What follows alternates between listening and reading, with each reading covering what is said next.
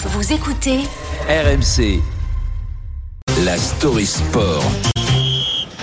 Avec Thibaut Texer. Bonjour Thibaut. Bonjour Charles, bonjour à vous. Alors Thibaut, toi tu as regardé la télé pour nous hier soir, tu as regardé Merci les Bleus diffusé sur TF1, le documentaire qui retrace les coulisses du parcours de l'équipe de France de foot au Qatar. Oui, de l'arrivée à Clairefontaine mi-novembre à la désillusion dimanche soir, les yeux dans les bleus version 2002, mouchoir en supplément, une plongée au cœur du vestiaire tricolore avec des moments clés. France-Pologne, huitième de finale, la France mène difficilement 1-0 à la mi-temps. Raphaël Varane prend la parole. On gagne à zéro, mais dans l'état d'esprit, c'était pas ça, les gars. Oh, c'est une opportunité en or. Commence pas à la jouer chacun pour soi.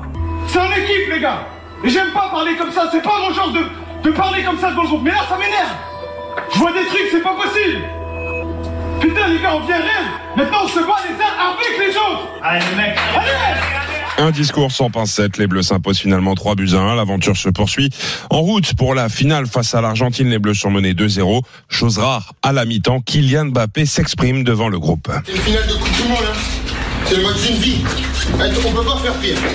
Soit on les laisse jouer au con, soit on y va, on met un peu d'intensité, on rentre dans les duels et on fait autre chose déjà. C'est fait. Ils ont mis deux buts, on est mené deux buts. Ah, on peut revenir, hein. Les gars, c'est tous les quatre mois, un truc comme ça. On y voit aussi l'importance des remplaçants. Steve Mandanda s'exprime, la révolte est lancée, les Bleus égalisent de partout 3-3. Après prolongation, on connaît la fin. La France s'incline au, au tir au but, pas de troisième étoile. Deschamps s'adresse alors à ses joueurs une dernière fois dans le vestiaire. Ça a été un pur bonheur pour moi de passer ce mois avec différentes étapes, évidemment des difficultés par moment.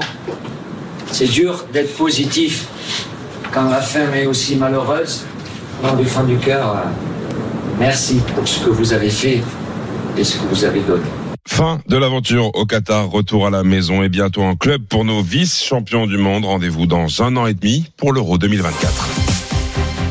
Thibaut Texer, la Story Sport en direct tous les matins.